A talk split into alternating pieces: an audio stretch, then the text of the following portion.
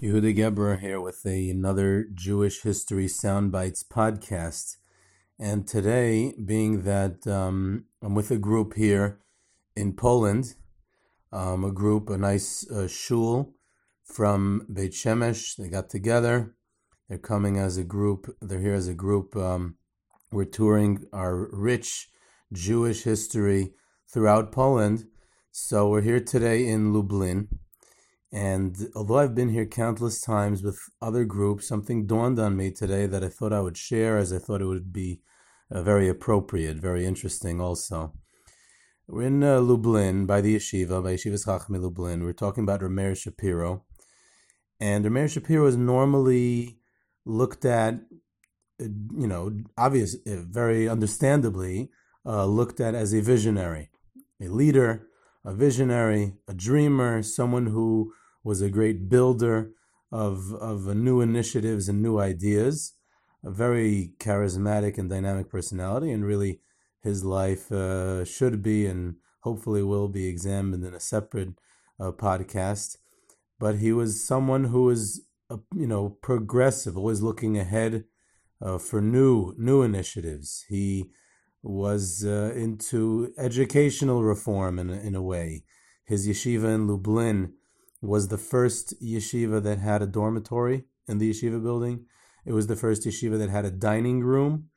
He wanted the yeshiva guys to be able to eat within the yeshiva building. Um, it should be easy and a conducive atmosphere. The yeshiva had a yard in front and in back, that it should be like their own little mini campus, as it were. Um, it was obviously the first yeshiva to have a mikveh. Uh, it was a Hasidic yeshiva, and he wanted to have a mikveh within the building. Um, and there were so many new aspects to his his way he ran it, uh, the administrative aspect, the style of learning that existed in the yeshiva, and he was a trailblazer in that regard. He wanted to build more yeshivas. He wanted to start a revolution of Jewish education in Poland. He wanted to build more. He was always looking ahead.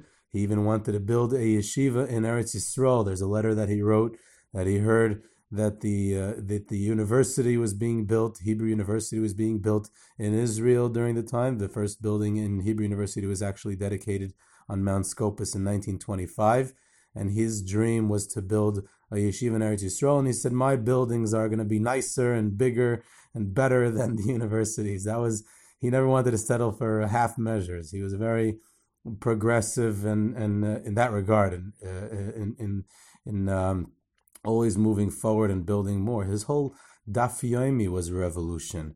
The way he wanted everyone all over the world to be learning the same daf together. Everything about him was creativity and new. He was one of the earliest rabbis to be fully involved in, in politics at the national level. He was elected to the Polish parliament for the Agudas Yisrael party in the Sejm, in the Polish uh, Sejm, the parliament um, he spoke a beautiful Polish. He understood real politics. He was one of the first uh, uh, uh, uh ultra Orthodox rabbis, Hasidic rabbis. He was a Chortkover Chassid of his day to understand the power of the media. He called press conferences when he wanted to announce uh, progression of his building in Yeshivas Chachmei Lublin, or when he had uh, political statements to make. He was someone who really, really understood modern times. He knew how to deal with people. He had the initiative, which we might have mentioned in a in a earlier podcast about building a new mikveh in Piotrków, which he ultimately was successful in doing with funding from the Bund, but that was a separate story. But the idea that even though the mikveh is kosher, but we need a new and modern and nicer mikveh is was also a new idea for his time. He was an early supporter of the Poalei Agudas Yisrael political party, which was the workers of Agudas Yisrael, which in Poland was considered a semi-socialist political party within the Agudas Yisrael religious world, and he was one of the first rabbis to publicly throw his full support behind it, which was also new and modern. And that's very often how he's seen as someone who's looking ahead, looking to build, and that's all well known. But what I realized this time is that at the same time, he had this very interesting and deep appreciation for history. In other words, looking back into the past. Um, Daf Yomi itself, the way he himself described Daf Yomi was, he said, look at the Daf Yomi, look at the page of the Gemara and the volume of the Gemara that we hold. And it's a literally a unity of the Jewish people throughout the ages. He says the Mishnah was written by Tanoim in Eretz Yisrael, in Israel. The Gemara was written by Amoraim, who were mostly living in Bavel, in Babylon. Later on, we move to the sides of the page. Rashi was from France. Tosfos was from quite a few places France, Germany, other places. You move to the back of the Gemara, and you have the Maharsha, the Maharam, the Maharshal. They were from different parts of Poland, Ukraine, Lithuania. And he said, literally, the words of the Gemara, as they're explained by the commentators, come across the ages throughout history, and they're from all over the world. They're from every country, from every stop in the exile. So he said, if that's the page of the Gemara itself, then why don't we unify the Jewish people by learning that page together? In other words, his, his whole inspiration for the initiation of the Daf Yomi was with this appreciation of where we've been in our exile, of where we've been throughout history, and of what each contribution has been at every stage. There's also an interesting anecdote when he was the when he was appointed the rabbi of Lublin. He not only opened the yeshiva in Lublin, but at the same around the same time he also became the rabbi of the town, of the community of Lublin, and his name was Reb Meir Shapiro. So they said we should call you Maharam Lublin, which was obviously a throwback to the famous Maharam, the famous great Achron, the Maharam, who's printed in the back of the Gemara, which we just mentioned, that he was the rabbi of Lublin uh, uh in the 16th century, about 400 something years before Rameir Shapiro. And he was called Maharam Lublin. So they said to Rameir Shapiro, we should call you Maharam Lublin II. And Rameir Shapiro said, I understand how you want to make this historical association, but let me explain to you something. Napoleon's grandson became the emperor, king, leader, whatever you want to call it, of France following the upheaval of the of the, the post-Napoleonic era and in the, in the 19th century, and he was called Napoleon III. He said, why was he called Napoleon III? He should have been called Napoleon II. And he said, because no one can be second to Napoleon. You can be third to Napoleon, but no one can be second to Napoleon. So he said me the same thing. I can I can fill the big shoes of the Maharam of Lublin, the great Achron, the great writer, the great leader. He was one of the leaders of the Jewish people in Poland at the time, of the Vaad Arba Aratzos, the Council of the Four Lands, which was the autonomous uh, Jewish governing, um, both in religious and political, uh, uh, financial also aspects of Jewish life in Poland during those times. He was a, he had a great yeshiva in Lublin. So he said, I can't be the second to Maharam Lublin. If you want to call me Maharam Lublin, you could call me the third. So once again, he in his rabbinate, he's he's uh, making it a historical connection, and he has this appreciation for the past. But maybe the most important way we see that he has this appreciation for history is the way he created his yeshiva, Yeshivas Chachmei Lublin.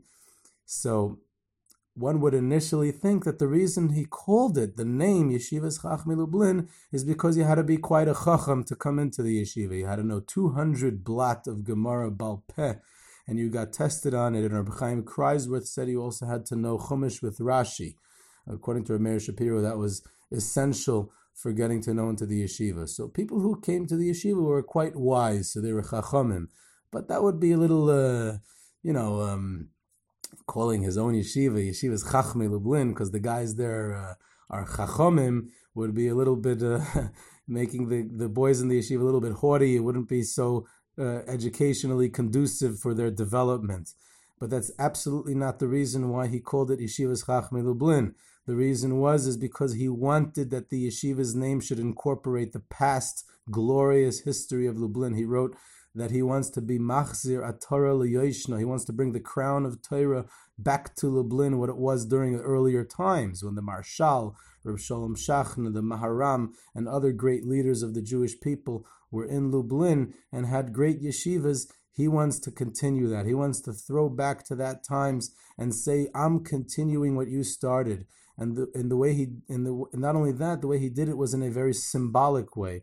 After the the um, the dedication ceremony, the Chanukas Habayis of the yeshiva in 1930, he took a group of his Talmidim after the crowds had left, and they went to the old Jewish cemetery in Lublin to go daven by the great Chachamim of Lublin and to tell them. He said, "I want to tell them we're back, we're coming back." We're the Yeshivas Chachmei Lublin. We're continuing what you started. Don't worry. Lublin is going to come back to its former glory, and we're right here. We're not going anywhere. And he actually wanted to go down to the beis hakvaros and say that on the way to the beis hakvaros, he says there are two entrances to the old Jewish cemetery in Lublin. Do we start from the, the top entrance and we go first to the Maharshal, the Maharam, Reb Shalom Shachna, the great earlier leaders of the 15th and 16th centuries of Jewish Lublin? Do we start with them and then later we go down in the cemetery to the late later Jewish leader of Jewish Lublin, the Hasidish Jewish leader of Lublin, the Chayze of Lublin? Do we go to him last and we go to the earlier leaders first? Or do we go to the other entrance to the cemetery and we first go to the Heilige Chayze of Lublin, we daven by him, and then we move back earlier chronologically to the Maharshal, the Maharam, the Reb Shalom Shachna. He said, I don't know which one it's to do first. I don't know which one is appropriate, which one is more respectful. What do we do? So he said, Let me tell you what we're going to do. He said, it says at the end of the Toichecha in Parshas Bechukoisai, V'zocharti ani es brisi Yaakov, v'af es brisi Yitzchak, v'af es brisi Avraham, Ezkar, v'horetz Ezkar. And the Torah goes when Hashem is remembering the treaty with the Avos, with Avram, Yitzchak, and Yaakov, he goes chronologically backwards. He starts with Yaakov, then Yitzchak, then Avram. And really it should go Avram, Yitzchak, and Yaakov. And Rameir Shapiro said said so beautifully. He said that the pasuk is saying ezkar. We're talking about memory, and when we talk about memory, we start from the last one because it's easier to evoke the latest and most recent memory and then pull back further to go to an earlier memory. So first we start with Yaakov, then we can go back to Yitzchak, and then we can go all the way back to Avram. So he said it's the same thing here. We're going, we're going, we're trying to evoke the memory of the old Chachmei Lublin in recent history, we had the Chayz of Lublin. He was the leader. He brought Hasidus to Lublin. We're going to go to him first. And when we can go back all the way to the Chayze, then we can go even earlier and go to the Maharam, the Marshal, and Reb Shalom Shachna. So parenthetically, by the way, that, that defines all the trips that we're doing here. We're trying to evoke the recent memory of where our grandparents and great grandparents walked, the recent memory of the great leaders of the Jewish people in the yeshiva world, in Hasidus, in in these places that that that we go visit, that's exactly the idea. It's the recent memory that we're trying to remember. But close parentheses, that's what Rameir Shapiro does. But then he says to his students, how do we know we made the right decision? If we made the wrong decision to go in the other entrance, it's disrespectful. So how do we know we made the right decision? So he says, let's hope. And they go into the cemetery and they walk up to the Chayze of Lublin's uh, gravestone, and everyone calls him the Chayze, which is a nickname he only got after he passed away. When he was alive, he was either called the Lubliner Rebbe or Reb Itzakel Lansuter, because he was in the city of Lansut, which is not far from Lezhensk, before he became the Rebbe in Lublin. But after he died, he was known as the Chayze. Until today, he's known as the Chayze of Lublin, which is a story in itself. We'll talk about the Chayze another time but uh, no one refers to him by his full name. But when they're standing in front of his matzeva, they see and they notice his full name. And lo and behold, the full name of the Chayze is Yaakov Yitzchak ben Avraham. Avraham Eliezer, actually, but, Avra- but Avraham. So you have the Yaakov Yitzchak Avraham exactly as Rameir Shapiro said. And Rameir Shapiro said, I'm vindicated. This is the right thing to do. And therefore, we're going to go daven by the Chayze of Lublin's kever first. So that's that's his appreciation, his deep appreciation for Jewish history, and uh, and I wonder how it goes together. On one hand, he's always looking forward; he's a visionary. He's looking to the future. He's looking to build. On the other hand, he has this deep appreciation for the past, perhaps, and this is just conjecture. conjecture this is not a fact, but perhaps the two are connected. And as much as an appreciation he had for the past, that goaded him and that pushed him to be able to build for the future of the Jewish people as well. This is Yehuda Geberer. You can reach me at ygebss at gmail.com to do one of these great and amazing tours to Europe or other places to learn and, and see the rich heritage of our past. Subscribe now. Don't forget to subscribe to Jewish History Soundbites on iTunes or Spotify or Google Play. Don't miss an episode of our podcast. If you enjoy, please give us a five star rating. Share it with your friends and family. You can follow us on Twitter at JSoundbites. We hope you enjoy.